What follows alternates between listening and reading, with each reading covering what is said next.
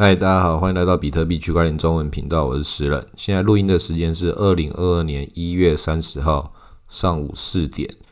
比特币的价钱现在三万八千点，以太币的价钱两千六百点，哦，跟这个昨天也都差不多。但是今天有一个人民币 People 那个暴涨的五十帕，那这种也代表是一种熊市跟牛市交替之中会出现的一些现象。它是一个民营币，又是一个合理的民营币，然后又在这个过年的时节，这种中国人的农历新年，有一个叫人民币的暴涨起来，是一个在中国人晚上除夕夜跟那个亲朋好友推广比特币的时候讲的一个人民币这个东西，好像就是一件很合理的一个交流，大家很开心的一个话题。诶，它暴涨了。他有各种他的理由啦，反正它如果没有涨的话，这些理由都不会有人讲。但是它只要一涨了，所有人会帮他自己找到理由，就跟那个很丑的那个猴子，然后干涨了这么多，好像还有一些地板价已经开始超过那个胖壳的一些地方的，然后一百颗一百颗这样子，很刺激耶。那我是建议大家在这里那个这么刺激的东西比较晚的，就是。早早的封盘，我就已经把它全部都盖牌了，变成比特币跟一些 NFT。所以这种状态就是这些该涨的东西，它乱涨的时候，手中一定都还是有啊。比如说比特币，但是如果说它开始要乱跌的时候，那你也都是该有的美金也在手上的时候，这种平衡风险才是你好好过年的一个结构。那如果到现在都还没有办法把这事情处理好的人，这个年也不要过了，现在就赶快做事情。还在那边偷懒，工作没有做完，怎么敢过年呢？这时候冠老板就要这样靠背了。但是现在你的财务状况，你自己就是你的老板了。不管你是在创业或者是在打工，不管做什么事情，这种理财结构都是要每个季度、每个年度都要有一个自己的规划。那可能你会觉得说，我有必要把它做到那么细节吗？那可能不用，但是你还是要一个。大略的一规划，然后每一年慢慢的完善你每一年的这个理财结构。那我自己这么讲，并不是说哇，世人很会理财，靠理财要赚什么钱，倒也不是。我一定有靠理财的一些事情赚到钱，但是我更多的是靠比特币本身给我的力量赚到钱。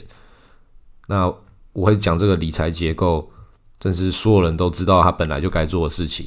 但我确实因为比特币让我的这个想法变得更好。比特币本身就是一个结算系统，所以你要自己跟随这个力量，就是它是一个结算系统。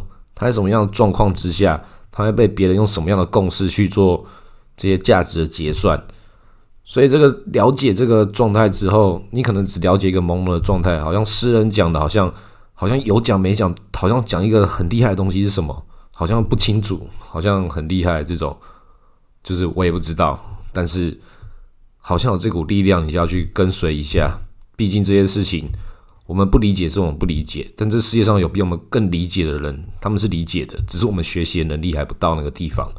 因为刚刚这些东西都直接会计系统，会计系统本身就是让你的理财结构可以更清楚的一个状态。它是从那个欧洲荷兰这边发发明的，慢慢的，人们对这种会计账跟各种的不同的结构。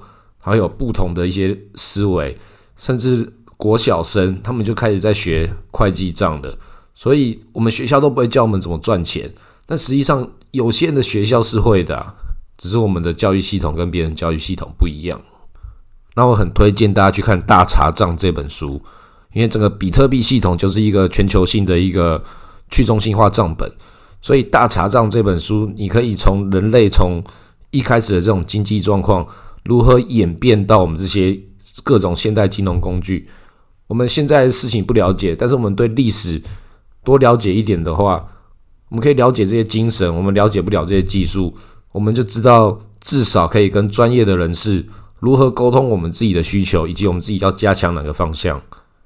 毕竟钱本身真的是一个非常专业的东西，它不是任何人都有办法驾驭的，简直就是像是魔法一样，像打电动一样。然后竟然有一种法力，它就叫以太，本身就是钱。你看这种事情多么的迷惑人心呐！那虽然我这几集都一直在讲说，回到比特币本身，然后还有讲说那个，甚至连以太币都要卖掉，把以太币卖成比特币。我这些想法，它本身是一种比较保守的思维。但是我在这种过年的这种期间，我认为这种保守思维还是有它合理的价值的。毕竟每一年都在这种时节产生了这样的现象。但是去年到现在，我们也确实过了一整个牛年。那这个牛年会不会持续的下去？我们不知道，因为上次它那个大涨的时候，我自己也在以太币它涨到这个比特币的零点零五的时候。我就大概已经卖掉一部分了，那一部分我都拿去买 NFT，所以我这样子也不算亏。但是那一部分有一部分把它变成现金的那一部分，确实就是踏空的。但是因为我回到比特币的本身，就是我只卖以太币，不卖比特币。那以太币也没有卖完，现在也还没有卖完。但是我现在就持续的，我认为就是要一部分的一部分的把它卖成比特币。那我这样讲，并不是说，诶，我的仓位很多，好像很多钱可以这样调控。你正是因为你在还没有那么多钱的时候，你只要眼睛闭了，有些手续费该怎么调控的，你就跟着去调控它。那手续费当然，我讲说眼睛闭了，还是要一个合理范围啦。你就要去理解这个，把这个风险调控的一个状态。它即便很琐碎，即便很少，你。做多做少都要多多少少的往这个方向去前进，你才可以感受到你跟这个市场之间的这个脉动，你才可以去对一些比较投机性的商品做出一些比较一些敏锐的感觉，因为你在一些基本功的地方，比特币跟以太币这边有一个比较感受到这个市场的气氛，它会比较给你一个标准性的方向。毕竟这个世界就是比特币本位跟以太币本位，那你这个东西的标准方向你没有把它看清楚的话，那是不是就是最基本功的事情没有做好？那我并不是说这个基本功做好就会赚钱，它只是一个你衡量的标准之一。到这个结构之下，就是看你能够找到什么样的比较高风险，但是它的报酬率更高的标的，就是在这些地方去提高胜率而已。那如何提高胜率？你就要想着，如果你是一只金鱼，金鱼会做什么事情来提高它自己的胜率？它一定会把自己变成庄家，一定把自己变成一个赌局上的一个一个结构的一个利益交换点。那这种事情就是在这些 DeFi 上面都有发生。但是同时，这个市场的海洋这么巨大，本身你在这里形成一个系统的时候，你本身可能也是被圈养的一池要被捞起来的鱼。所以这些金鱼，他们本身就是既贪婪又害怕，这就是金融市场本身的一部分。那你不管怎么样，你的资产量级就是比较小，没有那么容易被吊起来。如果你会被吊起来的话，就是那种大规模型收割的。但是我们就要想办法逃离这种危险。那比特币是可以让你永远在这个市场中持有现货，永远不会被收割掉的一个最基础的事实。你只要握着比特币，然后拿着一小部分的资产去外面看金鱼怎么想，跟着金鱼一起收割韭菜，然后再把它回收回来。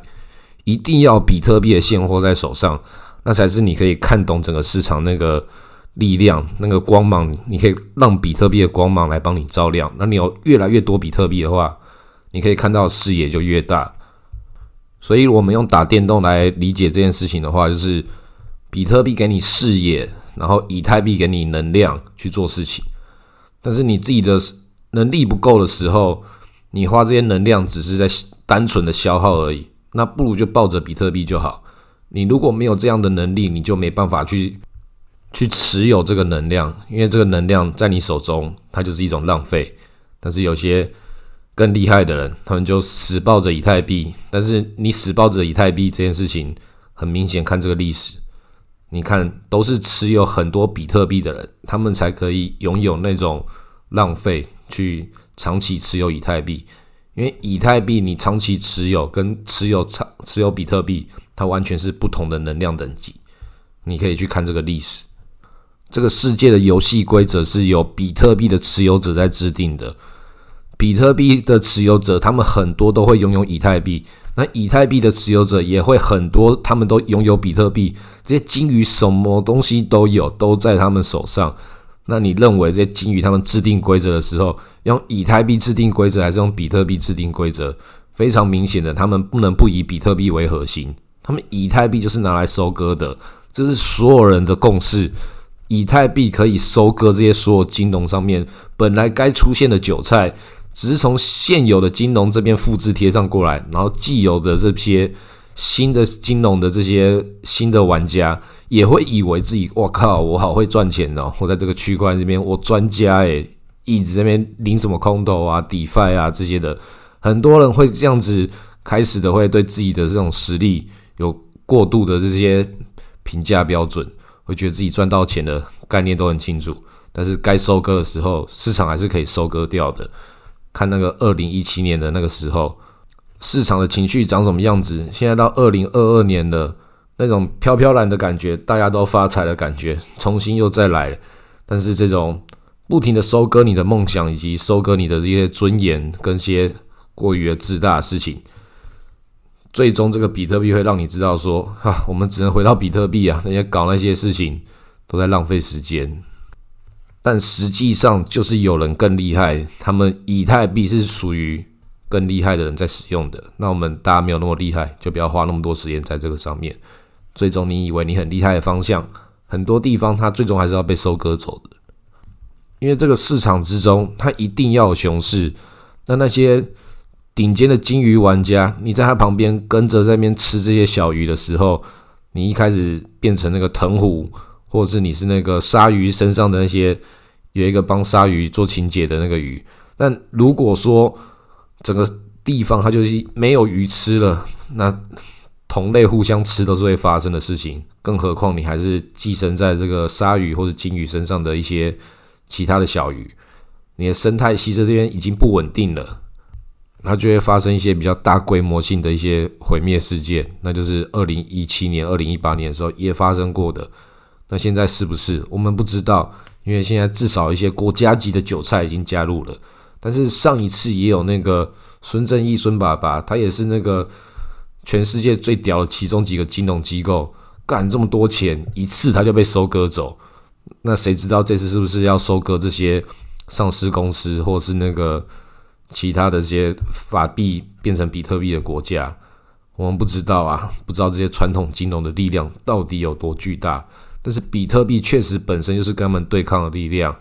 那现在这些状态，要是有人要一次把这个整个国家收割走的话，应该还是有一些金鱼会回来救市啊。因为毕竟他们手中的钱这么多，你怎么可以让一整个国家他们都投资比特币了之后，然后这个面子问题？你不出来救这个市场的话，这个大家都难看。所以我是觉得，应该它确实它往下跌，可能用萨尔瓦多作为一个标准，它是一个很合理的一个状态。但是你也要去研究萨尔瓦多他们自己的这些内在经济跟他们的内政的行政系统，它的这个以它作为标准，才会有一些更完整的逻辑。那这件事情要不要把这个工作做这么复杂？如果你们要投这个萨尔瓦多的债券的话，我是觉得完全没有必要，那就报好比特币就好。因为你相信什么东西，你就去报好它本来的。像比有人讲什么苹果概念股或台积电概念股，那你至少就是苹果的持有量要够多，台积电的持有量够多。你对哪个信仰越多，那你去买它下面那些东西，它只是这个体系的一部分而已。你怎么知道会不会哪个技术马上要被取代掉了？那在我们这个。区块链的世界上也是啊，现在大家讲这些 Layer Two 或是那些其他的有的没有的一些侧链、筛券那些事情，好像可以在这地方去讲的很厉害，让人家觉得你在区块链哇干好屌、好懂哦。那这件事情其实大家都不太懂了。真实状况是那些比我们都还要更懂的人，他们自己做了一些项目，像那个二零一七年的时候，一个叫 Random 的一个荷兰式拍卖的一个。代币项目说要改善那个以太币的交易速度，然后他现在在做什么的，根本就不知道在干嘛的，完全不知道他现在的状态是什么。但是这个代币还是在币安上面可以交易，所以它是最早的 Layer Two 或筛券这种，你不知道它是什么东西，好像可以说解决以太坊的一些交易资料，换一条链去做包装，还有那个 Plasma 等离子体这些名字很酷炫的这些东西。又是闪电，又等离子体，啊，太迷人了吧！你看，二零一七年的时候，像我这样的小朋友，我就必须要看这些东西，觉得哇，干好屌，好酷哦！这些天才在弄的东西耶，名字都取这么屌。但是现在那些代币的价钱如何，大家可以自己去看，它会不会有一天谷底反弹？我不知道，谁知道那些人在怎么搞？他们会搞一个很大的周期，但是至少我就知道说，反正这些人他们都会创造一些新的一些戏码，然后创造一些新的讲法。因为以太币这个系统本身，我现在看懂的。它本身就是会承载越来越多的资讯，然后需求越来越多，它本身就是一个非常复杂的一个状态。然后它自己动作越慢，它的矿工费就越贵，所以大家越去使用它，就要产生越来越多的这个消耗。但是本身的缺点也变成优点，你竟然动作很慢，所以代表说你很贵。这种荒谬的事情，缺点变成优点这种事情，它就存在于这个以太坊这个系统上面。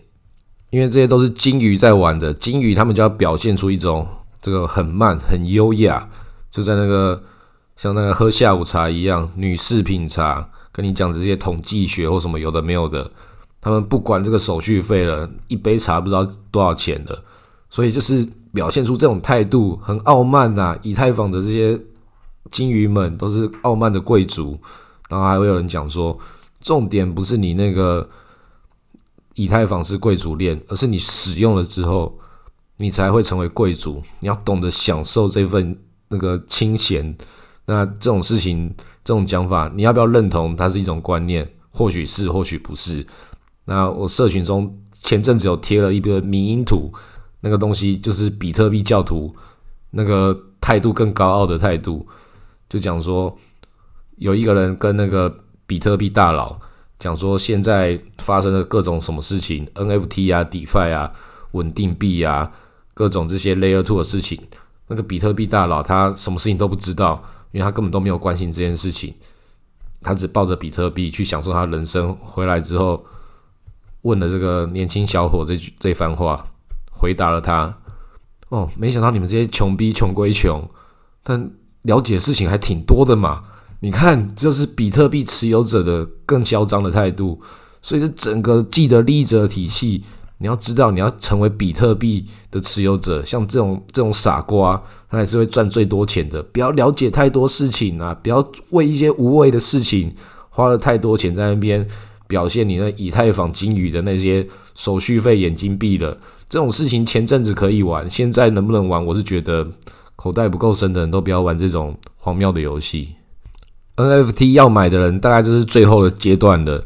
现在就是要表态了，NFT 就随时一副要大暴涨或者要大暴跌的时候。现在这个金鱼们，他们已经把这个局给建构起来了。你要怎么赌？接下来就是该进场的时候。那我的建议就是，本来有在做什么事情的，现在都要封牌的，就是赶快做好决定，赶快封牌。接下来就是什么事情都不要管，就好好的过年。过完年之后，它会怎么暴涨或怎么暴跌，都要是你可以接受的状态。那暴跌的话，就是你必须要个你自己本身的资产配置是你可以承受的。但如果暴涨的话，谁会拒绝赚到更多钱？所以那些什么开那些杠杆啊，都不要设止盈了，就直接放任它去涨。那止损的话，可能还是要设一下啦。但是止盈的话，都不要设了，直接看你会发多少财。我觉得这样玩才最合理嘛，要不然的话玩这种东西为了过年，你到一赌了，何必要让他去耽误你自己的时间？每天在那边看那个价钱，我多少钱要止盈，都不要看，直接把那个价钱所有东西都关掉。别人问你的时候，你再拿起来，你还要跟他讲说，我现在都不看价钱了，你看是多装逼呀！在亲朋好友面前，就是要表现出你这种优雅的态度，就是。你看，我都不看比特币价钱了，但大家都不知道你其实心里皮皮错。我靠，六万跌到现在三万多，诶，这个我们镇定一定要表现出来，我们绝对不能够在他面前表现出任何的害怕。如果你都害怕了，他们怎么敢来玩比特币？你一定要讲说，比特币会让我更好。现在我还不够好，是因为我自己还不够努力。我要赚到更多的钱，投资更多的比特币。我要打工去麦当劳打工，再怎么样，有什么钱都要买比特币。因为它是那个让我更好的那一部分，然后你真的就要付出你的努力，让大家看得到。就是我们还是有一种习惯，就是就算你没有赚到钱，但是你够努力，然后大家觉得你好棒，那就会认同你的这个态度。然后，所以你至少假设赚不到钱的话，至少那个努力的态度要表现出来，才可以让大家认同比特币。不能够有些人在那边好吃懒做，然后讲说每天比特币，这样的话这种观感也不好。如果有赚到钱就算了，没有赚到钱还这样的话，那大家都很尴尬。所以投资比特币、讲比特币的人一定要持有比特币，然后也一定要那个至少在亲朋好友面前表现你很努力的样子给别人看，至少这个表面功夫要做好。